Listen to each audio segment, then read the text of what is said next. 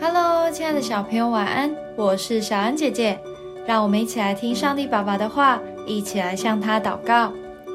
约翰福音十四章十二到十四节，我实实在在的告诉你们，我所做的事，信我的人也要做，并且要做比这更大的事，因为我往父那里去。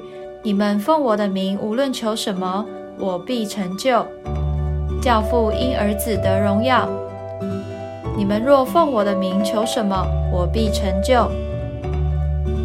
耶稣在与门徒分离之前，特别教导门徒要如何祷告，而且不断的提醒一件事：祷告要奉主的名求。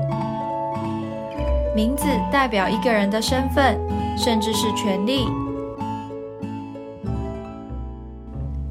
就像如果想参与校外教学，父母必须在同意书上签名，代表同意我们出去玩。耶稣的身份是天父的儿子，就像是桥梁一般，能把我们的祷告连到天父那里去。所以靠着主耶稣基督的名祷告，可是非常重要的哦。不过奉主的名求，可不是魔术。想要求什么都能得到，必须是按着神的心意来祷告，不是满足个人的私心而已。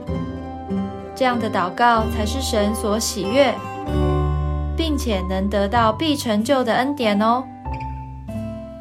我们一起来祷告，亲爱的耶稣，谢谢你来到世上，成为我与天父的桥梁，使我能奉你的名向神祈求。